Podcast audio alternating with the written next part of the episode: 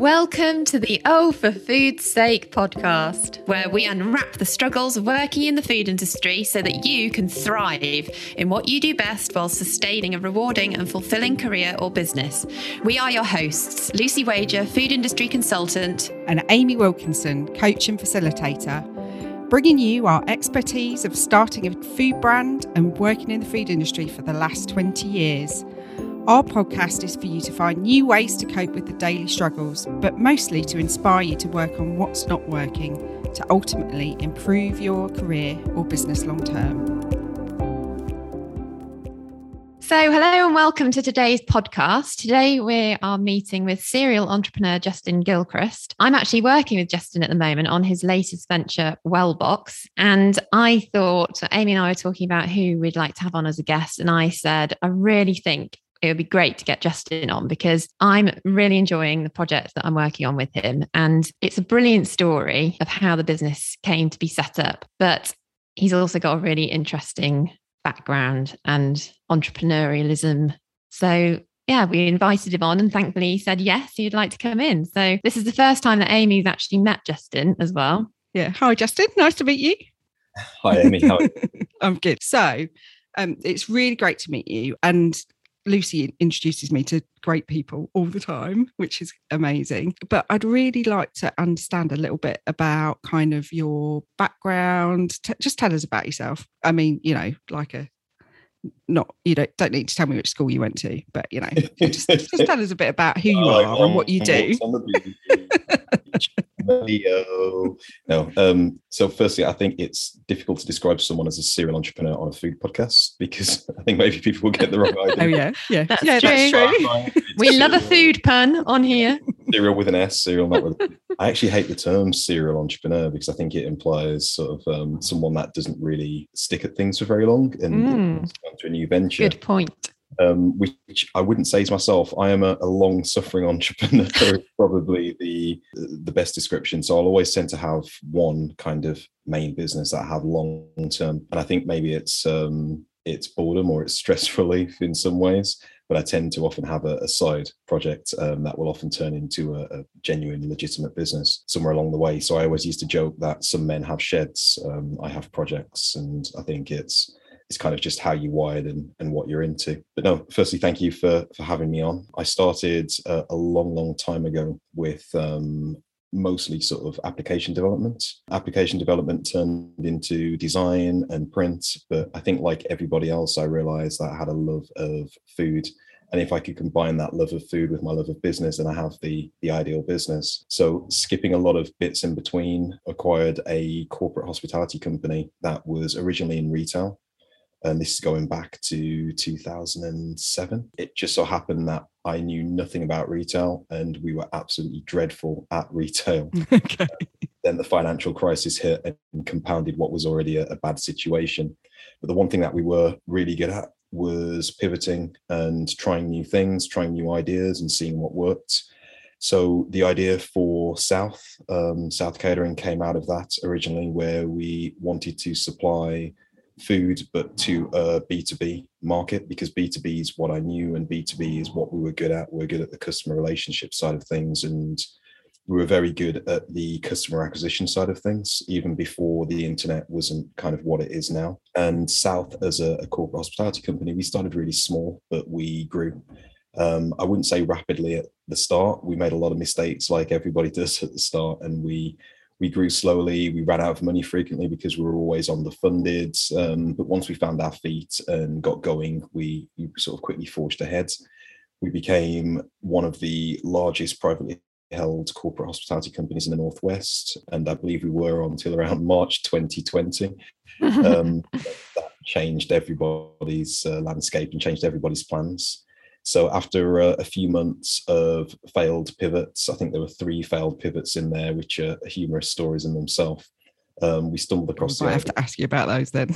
Yeah, because we like hearing about failures as well. I could do a whole podcast on okay. mistakes and failures, everything from hiring through to marketing. We could have a different one just for we've made that many mistakes. um, we eventually stumbled on Wellbox simply because one of the messages that tended to resonate more from when we are speaking to our clients were that they had loads of people that were at home these people were now out of their normal routine. A lot of these people lived alone and they were isolated and they were missing that sort of connection that you have when you're in the office and you you just vibe with the people that you you like and you see every day and you work with. And they really wanted to send something to these people to let them know that they were still thinking of them and that they appreciated all the hard work that they were putting in. Um, we thought it was an amazing idea to do something like that we also had the joint problem at the time that a lot of the charity partners who we would have donated food to previously, well, firstly, we had no food to donate because mm-hmm. we weren't doing much by way yeah. of corporate catering, but also they were really struggling because a lot of the companies that they worked with that did sort of corporate fundraisers, that did um, community action days, because there was no more in person they were unable to to keep doing those things. So a lot of the donations dried up. And then just to make matters worse a lot of the places that housed or fed people now had social distancing measures enforced on them. So they're only able to accommodate half the amount of people there previously were. So i think we we kind of had this solution that solved two problems at the same time. We could help out well three. We could help our clients help their staff and their employees and remind them that they they're still cared we could help ourselves in terms of the business and give us an additional revenue stream at a time we needed it. But most importantly for us, we could sort of keep that money flowing for our charity partners and help them keep doing the good work that they were doing across um, well Manchester and multiple other places around the country. And that's kind of how Wellbox was born and how it came about. It's brilliant. I love uh, like when you first told me the story. It was so it like gave me goosebumps. The fact that you solved all those problems in one. It's like a real you know COVID lockdown success story that sort of helped in so many ways. Was this the first venture where you com- really combined your sort of your tech background and food together so nicely? Not necessarily. I mean, define nicely. I think. well, in such a nice package, yeah, literally in a, in a package, clumsy way in, in in the past. I mean, the, the part that I always be, I've always been the sort of technology person in the companies that I've been part of, regardless of what the company is. And I feel one of the reasons why we grew as a corporate hospitality company is simply because we had that handle on technology. So I think technology comes in parts. One, it comes in sort of operational systems in terms of the business. So how are you're taking in data, how are you're managing the products that you're creating, how are you're managing the stuff you're producing, but also technology in the marketing sense, which is where I feel like a lot yeah. of manufacturing and food companies fall short. Definitely. Yeah.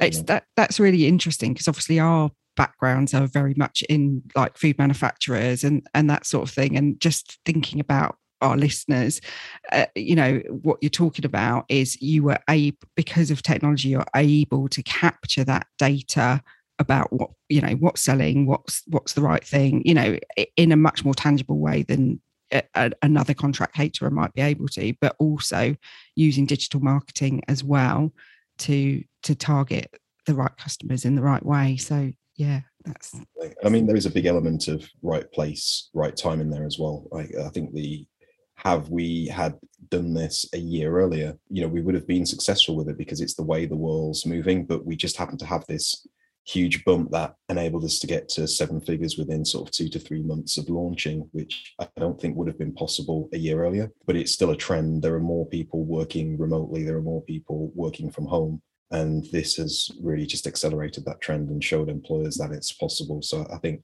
part of it's right place, right time, but the other part is definitely leveraging technology. Yeah. I mean, that is incredible growth.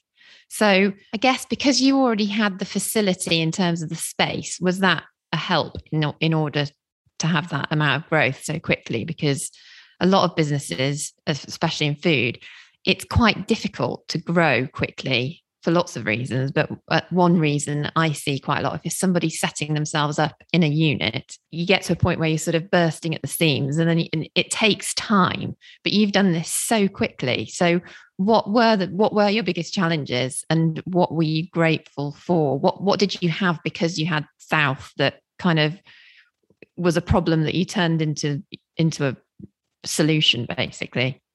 Was it space? Like I might the thing that I keep thinking is you must have needed space to be able to to turn this on so quickly. Well, ironically, I mean, I find that with most startups, actually, that the starting up is easy. And I think a lot of people use lack of resources or lack of facilities as a, an excuse or a crotch not to do the things that they should be doing. The difficult part is scaling. And I think having the resource that we had made scaling easier and we had to scale like really, really quick. And it would have been difficult, not impossible, but difficult to do it without that. But I actually started um, unknown to the very first clients, but this was actually operating out of my garage simply because mm. we were, mm. were, all working remotely and sort of no staff were, were there. Everybody was yeah. furloughed for a while. So when we we started iterating on different ideas, it was always a case of right, if we can't get this out in a week and test the concept within a week, then we can't do it because we can't afford to spend money. I don't have resource by way yeah. of staff. Um, so it really was just myself and my other half, obviously, chipped in and yeah, helped out. Yeah. But it was um, a few weeks of long nights in the garage. We turned the garage into a, a, a mini stock room, um, which my kids were absolutely delighted by. I bet, yeah. all these snack like bars. a little, yeah, like a little sweet Literally shop a in the sweet shop. garage. Yeah. so I mean, uh, racked everything out one night and ordered stock um, the next day. That the first run, you know, the, the very first order was actually fulfilled from a supermarket um, because it was all about just testing the concept. So we probably yeah. lost massively paying two pound a snack bar for uh, you know, for um, a bunch of boxes, but it really was just about testing the concept and seeing actually if there was any demand before we went ahead and forged supplier relationships and got stock in. But I think once we hit the point where it was like, right, I'm quite literally spending hours every evening fulfilling orders here. Um, it's time to move it out. That's when South came in useful yeah. because we're able to bring back one or two staff off furlough. Um, yeah. Have this as a, originally just a kind of small operation, but with a lot of space and a lot of facility and people that we already trusted to be able to to do the job. That is that must have been really nice as well because it's having that confidence to employ other people and having that trust is so important isn't it? And so you you could you know hit the ground running i guess because you knew the people they knew you. It's just a sort of a, a different offering i guess. Absolutely. I think most people hire too late in that regard as well. And i think especially when you're you're starting up and money's scarce on the ground the misconception is that you've kind of got to save the pennies and you have you've got a certain amount of runway you haven't got much coming in but yeah. then get people who get locked in this cycle of spending so much time actually fulfilling orders or so much absolutely working in the business itself that yeah. forget that there's this whole business they've still got to build you know right now they're just fulfilling orders um, so without taking that leap and at least hiring someone part-time they're never able to free themselves up to create the systems or the processes that actually take less human time and human interaction in the long term and will save everybody time and money moving so forward. Yeah. true justin yeah. and that is a massive problem that i had yeah. in my business because i'm a complete control freak and i just and we're actually going to do a, a um, an episode on delegating and because and I just laugh every time Amy brings this up because I, am like the world's worst person. And I'm like, which is I'll why, just teach you in the episode. Yeah, which is why I love what I do now because I do I focus on the bit that I really enjoy and I'm good at. And I, you know, I just get on and do it. That's what I like doing. what would be really cool for that episode if you both hired two like interns and got them to do the episode and you just delegated oh of, my god, this is like I'm I'm I'm, I'm shaking. oh, brilliant! So, Justin, there's two main things that I heard you saying there about because we'll come on to kind of the tips that you would give to founders and and people starting out in food but there was kind of two things that really resonated for me which was just get on with it really like that i think you used the word people use it as an excuse. And I think you do see that quite a bit where it's like, well, I just need this in place and I just need that in place. But it sounds like it was really, you know, it's just about getting started and testing the water before you even, you, you know, and and knowing that that's going to involve not making much money because you're buying it from the supermarket, but you, you know, all of that sort of thing. And then it's like quickly, as soon as you recognize, yep, this is a winner, that's when you need to get help and you need to scale and you need to make it bigger. Absolutely. So, uh, not to get too sort of management jargon speaky, but we always kind of analyze things in, terms of four different types of risk. So you've got your product risk, your market risk, your technology risk, and your financial risk. Your financial risk really is like, do we have enough money to do this? And if you're starting small and you're just testing a concept, often the answer is yes. With food development, it's more difficult because obviously you've got minimum manufacturing runs and you've got packaging mm-hmm. to consider and then distribution and supply chain. But it's kind of figuring out what's the minimal amount that we need to kind of get going and can we actually do that? You've then got your technology risk, which for a food company is more about the, the products.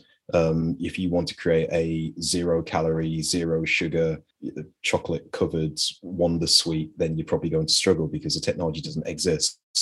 But more often than not, you've come up with the idea because you know the thing's possible, or maybe you've created it in your kitchen at home. So the technology risk isn't so severe with food companies. So your other two risks there are really your, your market risk, I'd say is your, your main risk um, and it's will people buy it if we we put it out um, will people buy it at a price that makes sense for the business where we can make a profit? And i think a lot of people obsess on things that aren't necessarily important at that stage without really answering that one which is the big one. And that really is about how do i find people that are willing to pay for this? How do i make that a repeatable process? And will they pay the amount i'm asking which hopefully will be enough to to cover all your costs and, and help you make a profit. So the quicker you can figure that one out at the start, it means you can then go back and figure all the other things out later. Um, but that's really the big one where I, th- I find it's a bit of a stumbling block for most people. It's really interesting. Looking, I mean, it's it's kind of obvious, isn't it? But I think you're right that people do worry about the other bits, which distracts you from actually that really important bit, which is where are those people? Are they going to buy it? For sure. And can they buy it a lot? The first version of, and one of the problems that I'm, and I think this is partly a personal thing, but one of the problems I'm aware of as a, a developer, as a technology person, I tend to overspec technology at the start. Whereas I think most people, their biggest fear, their biggest, I'll do it when I get X, is often centered around technology. So I speak to a lot of people, people are sort of entrepreneurs who I speak to are going through the journey will often talk about not having enough money to put together a website. So yeah, I'll, I'll, do it once I can afford to pay a web developer, or you know, we need someone to build a, a, a, an app that will do X. Whereas I think when you're a technology person, you have the opposite problem where you'll jump in and you'll spend months and months developing the most elaborate technological solution, when actually you don't know if anyone's going to buy the damn thing, so it's pointless. Yeah. So I think for Wellbox, definitely learning from mistakes. The the first version was quite literally a page, one page on the South Catering website um, with buttons that just led to a, a, call us or you know click here and we'll give you a call back. And it, it, photos were all done in my conservatory with a, a camera phone and a, a MacBook Pro box mocked, mocked up in Photoshop to look like the actual. I think that photo still exists. Thinking about it. Um, but it really is just going for the the minimal amount of sort of setup that you need to get something that's credible but uh, ultimately something that can give you feedback as to whether or not people want to pay for this. And how do you find working in the food industry? So having been in different industries this is something that me and amy talk about a lot because our our entire experience is in the food industry. And i'm always really interested to speak to people who have had other lives outside of food and what you know what your opinion is and how how it differs what things are, are the same what is completely different? I find foods amazing for two reasons. One because i love the products i mean anything where you get to sample stuff is my ideal day spent. And i find that food is something where the customers tend to be emotional and passionate about your product. Like no one ever got passionate about hr software unless you're in no offense to hr managers hr there will be hr managers listening yeah, yeah. so maybe i'll find a better example. Like no one ever got passionate about steel fabrication or, yeah. or sort of a, a, rivet or a desk phone but people do get passionate about food. So you know you're selling something that people genuinely love uh, yeah. they hate it but at least they're going to be polarized by it. On the other side i find the food industry to be behind when it comes to technology I think that's mm-hmm. changing now. We're seeing a lot of investment, especially in the US, towards kind of plant based. Yeah. And these are companies that are now being treated like tech companies. So they'll often have a lot of money spent in them and they're forced to innovate. But I think when we're talking about just day to day standard um, consumer products in the UK, people don't have that same forward thinking mentality or that same grip of technology. I think a lot of people assume that they're going to treat their small product in the same way that the large multiples treat their products. Yeah. But they're trying to do it on a fraction of the budget. Mm-hmm. So, you know, billboard advertising, newspaper advertising works great when you're Procter and Gamble. But when you're hustling with two, three grand in the bank account, you're going to have to look at things like can I come up with a clever way to get people to a site so I can set a retargeting pixel and then use that just to keep showing them ads to build up brand awareness without it yeah. costing me anything. For example, can you use video? Can you use social to your advantage? But it really is just trying to find that creativity. And I feel like that's lacking. That in- is so true. And I've just got very excited because one of the things that we talk about quite a lot is, is um, getting young people interested in the food industry and how there's a real lack of discussion at schools about the opportunities in the food industry. And actually, you are talking about an area that we haven't we we've never actually touched on that, have we, Amy? Because no, it's because we're you, old. Justin, you can be uh, the inspiration for the kids that are loving tech at school.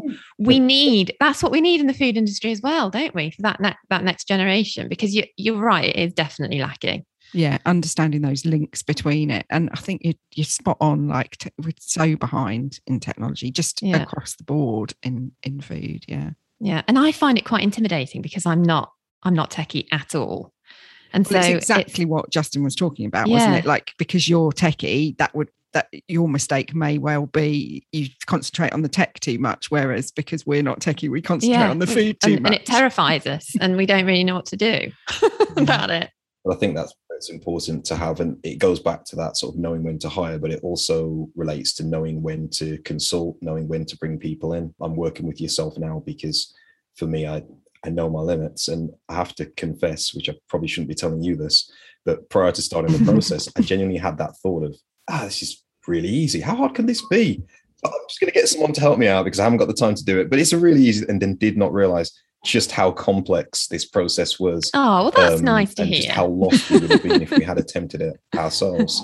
What what you're doing is amazing, and I'm, I'm, sort of constantly singing your praises to people who I. think. But it's a good partnership when we're sort of working yeah. together because I can focus on the side that I know, and you can focus on the side that you know. But I feel like that's lacking with a lot of small food companies where they've started because they're passionate about the food and they know everything there is to know about the food and often they'll spend their days yeah. just making sales calls for example and never think about the marketing the technology and how they mm-hmm. can differentiate themselves from their competitors yeah and i think that was me like seven years ago with my business and I, I i did think about it all the time but i didn't know what to do and i think that's what I feel quite excited about this this conversation we're having because I think there's lots of people. I mean, I speak to lots of people who are in that situation, and they and it is a case of they know they need to do something, but they don't know what that something is. And it's it's really nice to have that conversation around it. And it is that delegating I am totally rubbish at and did try and do everything myself far too long. And I really admire people that can actually think, I don't know how to do that. I'm going to get someone else to do it. And mm. we talk a lot about outsourcing, don't we, Amy? Yeah. like to, to make our lives easier. And it's exactly that in business. And is that something you've always done, Justin? Like because you we're not calling what are we calling you? We're not calling you a serial entrepreneur, just a long suffering entrepreneur. Long suffering. Is that something you learned very early on? And and do you think that's part of the success for you? Is kind of learning that you need to get experts in and you can't do everything? No, it's something that I feel it's a bit like meditation for most people, where you feel like you should just get it. And then if you don't get it, you feel like a total failure but actually the getting it is just being mindful of the fact that you're not doing it when you're not doing it and then bringing yourself back. So i still mm. struggle with it even now but i feel like i'm a lot better than i was five years ago and then i was a lot better than i was five years before that. So i think now it's um, always a process of trying to figure out what my responsibilities are and what kind of things do i have on my plate personally as opposed to things that other members of the, the team have.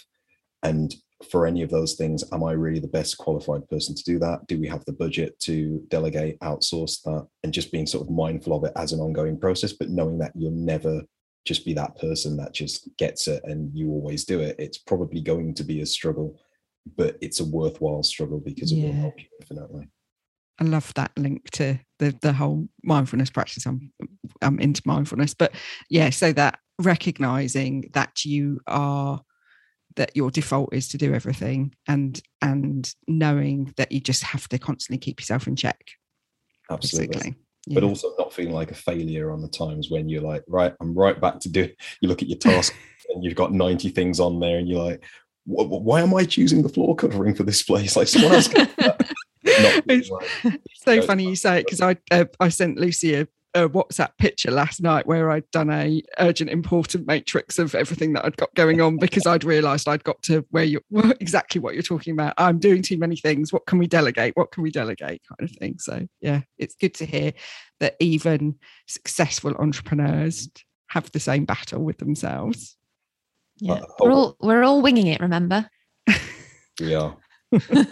And now we owe you a big thank you as well because you have very kindly donated one of your well boxes into our very first competition. No problem at all. I was yeah. waiting for Amy then to take over and tell us about the say more about the competition. So yeah, so we're going to have a competition and this is really about getting our reach out further because you know we're I don't know how many months we're in there, six months into the podcast, and we've had a phenomenal response. And I know we've got some really loyal listeners, but we want to get the our voices out further to more people in the food industry. So yeah, so Justin has donated that box. We're going to have some other prizes as well, and we're going to we'll announce all of that on our social media. We'll talk about it a bit more at the end of the episode as well. But just as a way of us getting our voice out there a little bit further. So thank you, Justin, for sharing that. So what goes in the well boxes? Like what what sorts of things are in there? You talked about it kind of, but just tell listeners that haven't heard of it, uh, they'll all be Googling it now anyway, but just tell us a bit more about what goes into them. So we have a little trap door that leads you down to a cave, and we have these elves with three eyes, especially Brett with large hands now. Um, so I'd like to say magic and mystery, but actually it's just a ton of really high quality products. So our thesis is to go for we have our boxes split between kind of four different categories. So we have food and drink, specific drink only, we have healthy snacks, and we have health and wellness. And for each one of those product categories, we try and include things that people wouldn't typically buy themselves. I don't think anyone really wants to spend four pounds on popcorn for themselves. It's like a really indulgent thing, but we'll include that in there. And you know, we, we have kind of huge buying agreements direct with a lot of manufacturers. So we're able to include those things in the box at a price that makes sense for the person purchasing it. But it gives you um, just a lot of high quality products, um, things like food products, but also health, beauty, well-being products as well in that box. And it just gives you a chance to try out some new brands. We have a policy of trying to support uh, British, or not just startups, but independent British companies as much as we can.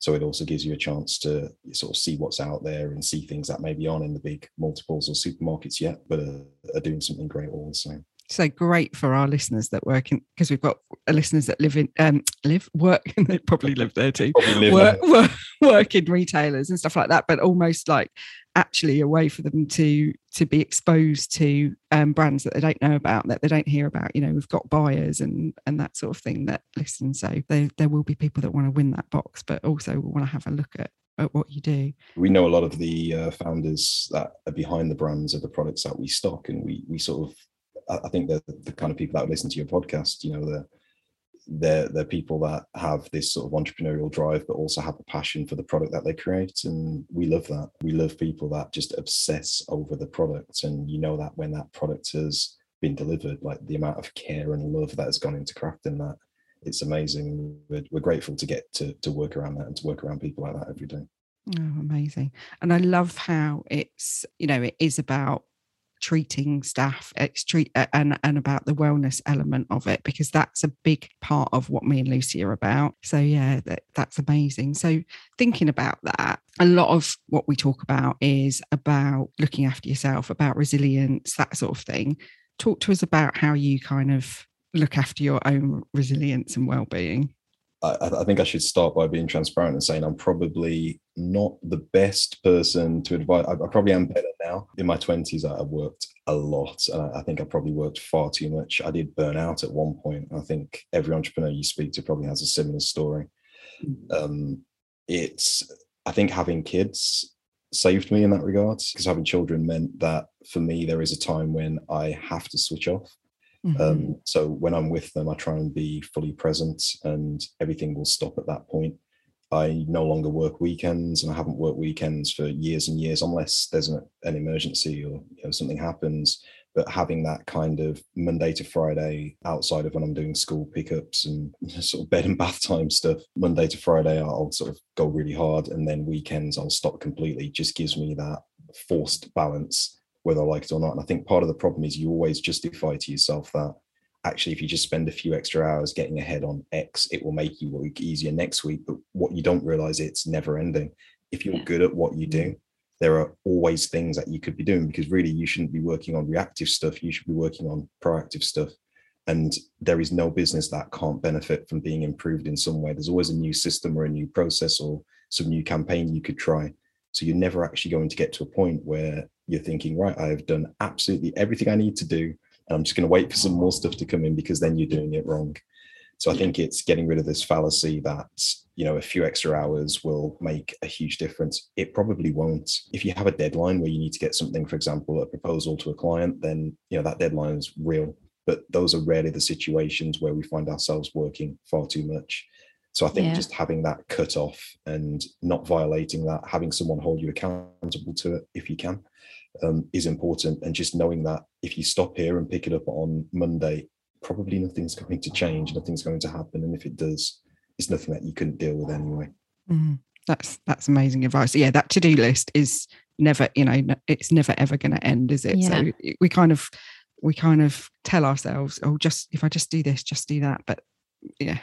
And actually, uh, this week I've had a, a real life situation of actually switching off completely and coming back is so beneficial because you actually get more done if you give yourself that break. Because it was my birthday on Monday and I took myself off for a spa day and I stayed overnight on my own. And I woke up on Tuesday morning like raring to go and so much like brighter in my mind. And I was like, I'm so much more productive now because I've allowed myself to actually switch off. And you said about somebody keeping you accountable. I assume for you, that's your kids, is it? That are keeping you accountable?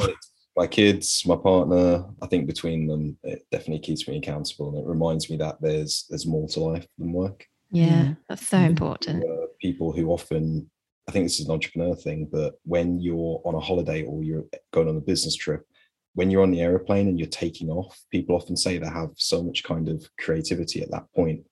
And I've only thought about the reason why that could be. And it's one of the few times in your life where you're forced to sit there, do nothing, but also turn your phone off. Yeah. that's an important thing. A lot of people, they'll take themselves away for maybe a weekend, but their phone's still on and their mm-hmm. phone is still going. Um, something I've practiced recently is if I go to the park with the the children, I'll turn my phone off and leave my phone in the car, um, or I'll leave it on and put it on silent and leave it in the car, and that just helps you stay present whether you like it or not. But I think having not just that physical stop where you're not doing work, but also having that kind of mental separation yeah. from the things that you think matter but actually don't is important. And just being able to detach yourself from technology is is a good thing to do. Yeah. I definitely need to be better at that. I'm terrible. But my kid, my my my daughter actually says, put your phone down. your phone bad, down, isn't it? Yeah. That's bad, isn't but it? But it's great oh, to hear from like a tech geek actually yeah. saying, put the tech away, you yeah. know, just and and that that that being fully present for your kids, but it's also for you, isn't it? By mm. being fully present, you're giving yourself a rest from it all. Yeah, it's so important. And what about so resilience from a the perspective of um, you've talked about you've had lots and lots of failures along the way? How do you pick yourself up from those failures? I wish I knew the answer. I think you tend to, I think allowing yourself time to dwell is important. A lot of people try and suppress it and either pretend that it didn't happen or chastise themselves for feeling negative about it.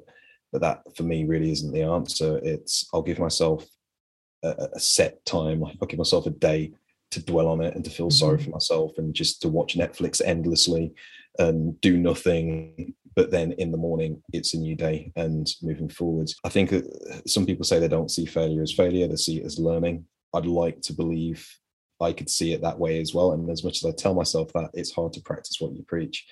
When the little voice in your head is telling yourself oh my gosh you are such an idiot um, we've we've made like a lot of really silly failures as well as genuine ones but i think recovering from it really quickly is what ultimately saves us. And I think having that knowledge that we've been saved in the past by just trying something different or getting up and getting out there again is really what keeps us moving forwards. We know that there's always a light at the end of the tunnel, regardless of how crappy it looks at that moment in time. Yeah. So it is about picking yourself and dusting yourself off. But what I'm hearing is actually before that, just allow yourself, like what you were describing sounded like a wallow day, like just allow yourself a wallow day where you feel mm. like it's not mourning. fair. mourning time, isn't it? Yeah. Mourning the, the, the loss of the idea and the. Yeah. the but actually, yeah. within that, you're kind of processing it, aren't it? You like processing mm. the emotion of it, and and then it's easier to let it go rather than just just pretending it's fine because that's when you burn out when you're like, oh no, everything's fine. I'm just gonna put my mask on and I'm fine. It's fine. You know when someone says it's fine, it's not fine. So yeah, within that's... the context of a business, I think it's really important not to see sort of launches or products as a binary event. And I think that's where I see it going wrong, where people see it as quite an objective or quite a sort of black and white thing. So we're going to launch this product and it's either going to sell in the millions, I'm going to have Tesco, Waitrose, and Asda all at my door tomorrow, or it's not going to work. And that is never, ever the case. What usually happens in our experience is you do something and it does kind of work, but just nowhere near to the extent you thought it would work. So that marketing campaign you rolled out, you thought you were going to get 100 leads, and actually you got like seven. Or you know, you, you put the product on the shelves in X store that gave it uh, the, the, the sort of grand talk up, and they only sold like one case when you thought they'd sell a hundred. So it's never really complete failure. And I think a lot of people then see that as a it's a binary. It's like, well, it didn't succeed, so it failed. Yeah. And actually, it's a case of you should have just had your expectations set differently. It's not that you succeeded or failed. It's just your expectations were wrong to begin with. Yeah. So I think the first thing is going back and thinking, why were your expectations wrong? Why did you believe this um, slick suited uh, retail exec that told you they'd sell millions in the first week? Or why did you believe that based on your, your hundred pound Facebook campaign, you'd absolutely sell out and then try and learn from that? But more importantly, it's kind of, well, what has this taught me and what do I need to iterate on or what do I need to develop just to get it even two or three percent better? Because maybe you did seven sales this week, but how do I do eight or 10 the next week and then 12 the week after? So I think really success is just having that compounding change in the right direction, as opposed to whatever final big event you've kind of set for yourself in your head when you first started. Yeah. It's always seeing it as a kind of work in progress and a as long as you're moving in the right direction as opposed to kind of win or lose. Absolutely. Yeah. Enjoy the plot twists. There'll be many. like the usual suspects some days in here. so what's next for you justin what's next for you and your business have you got a plan or is there never a, is it kind of evolving plan absolutely so with wellbox we have i think for the first time quite a defined plan we're obviously in a an environment or a market where things change really quickly um, at the moment. A lot mm-hmm. of this is down to the pandemic and whether people are working from home, not working from home. But we do have a sort of long term plan that correlates with just the change in sort of environment in terms of there's a lot more hybrid working. There's a lot more working from home and there's a lot more working remotely where companies are now taking on staff regardless of their location, which plays well into what we do. Um, we're not just about rewarding staff, but we also do a lot on the sales and sort of customer acquisition and customer success side. Um, so we're we're looking at developing the software of what we do a lot more, just to facilitate sending gifts for all these different departments that do want to send gifts within a business. Um, we're looking to raise and keep growing the company at a, a much quicker rate than we currently are. Exciting times. It's um, and a real kind of pandemic success story, which is great to hear. Because uh, yeah, when you're thinking about back in March 2020 when you're there with a you know contract catering business thinking what the hell am I going to do and 18 months later you're here it's amazing thank you and is the contract catering side um, is that picking up or are you focusing fully on the Wellbox side so interestingly I mean this is we're in September, approaching the end of September now. This is the first month since March 2020 where we've seen what we could describe as explosive growth. So we're still far off where we were originally, but we're now sort of really accelerating. Um, it, we had kind of little peaks and troughs, mostly in line with people returning to work and not returning yeah. to work. But I think this has been the first month where people have genuinely started to return to work mm. um, in decent numbers. and catering is now picking up rapidly, which presents another problem for us because now we're having to hire for both companies in a market where hiring hospitality staff Yeah. It's really difficult. Yeah, isn't yeah. it? yeah. But that's really heartening. And it's really heartening for that side of the industry as well, because it's been pretty dire. absolutely and i think they the people who did b2b were the people that kind of fell through the gaps in terms of subsidies and grants um, we were considered despite being a hospitality company and quite literally having hospitality in our uh, sort of Yeah. name we were considered not hospitality enough to qualify for the hospitality grants Right. um, Okay. whereas sort of Oh, pubs and retail you know were but um we were the you know the company that couldn't get on deliveroo and and figure it out or couldn't find another way without our corporate clients being in the office. And i think there are quite a few other companies that cater to corporates that fell through the gaps in the same way. So it's promising to see it it finally coming back. Yeah, Yeah. that's great news. Well, thank you so much for talking to us today. It's been really, really interesting. And even though I'm obviously working with you on a project that I've learned so much more about you and, and what you've done and the journey of the business, it's really interesting. I think so many people are going to find what you've talked about really inspiring and probably wanting to connect with you and and learn more about and you know learn from what you've done and you've got some fantastic advice so thank you very much for sharing it with us And thank you for sharing your Wellbox with us, which we will be giving away in the competition, which you can hear about by following our social media. thank you. Thank you for your time. It's been great speaking to you both. Thank you for joining us today and we hope you've enjoyed it. Take care and catch us next week And if you'd like to get in touch with us personally, Lucy is available for consultancy advice and is able to offer a free discovery call. Find her on Instagram at Out to Launch NPD or over on LinkedIn. and if you want to reach out to amy for any coaching or facilitation support then you can find her at amy wilkinson coaching on facebook instagram or linkedin thanks again i'm lucy And I'm Amy. see you next time